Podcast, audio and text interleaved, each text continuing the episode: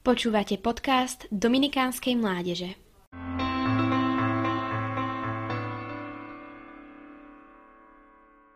Svetý Albert Veľký sa narodil v Nemecku v roku 1193 alebo okolo roku 1206. Bol charakteristický širokým spektrom vedomostí z rôznych vedných odborov. Považuje sa za jedného z, naj, z najväčších učencov cirkvy.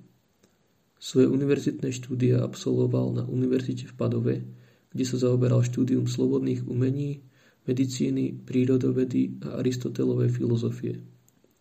V roku 1223 vstúpil do rehole kazateľov.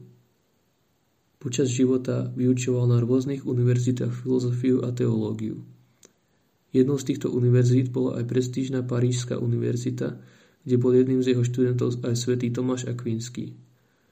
V roku 1254 až 1257 bol predstavený v nemeckej provincie Dominikánov. V roku 1260 prijal biskupský úrad v Regensburgu.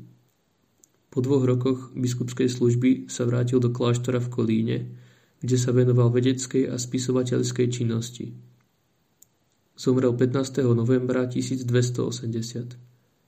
Pápež Pius XI ho v roku 1931 vyhlásil za svetého a bol mu tiež udelený titul učiteľ cirkvi. Čím môže byť v dnešnej dobe tento svetec pozbudzujúci pre nás mladých? V prvom rade sa od neho môžeme inšpirovať k poctivému štúdiu.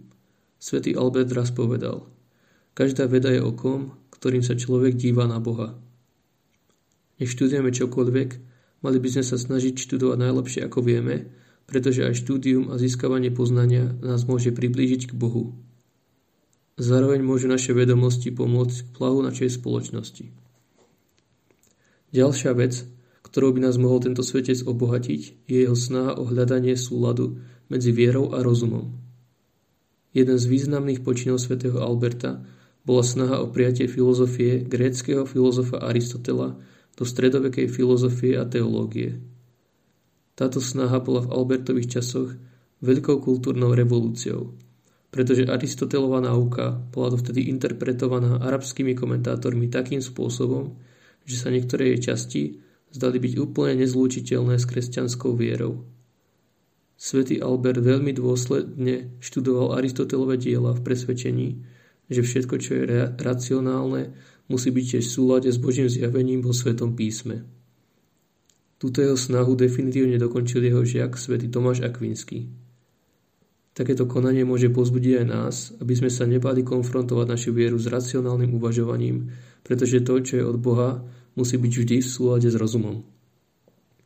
Na záver spomeniem formulu svetosti, ktorou sa svätý Albert riadil počas celého života.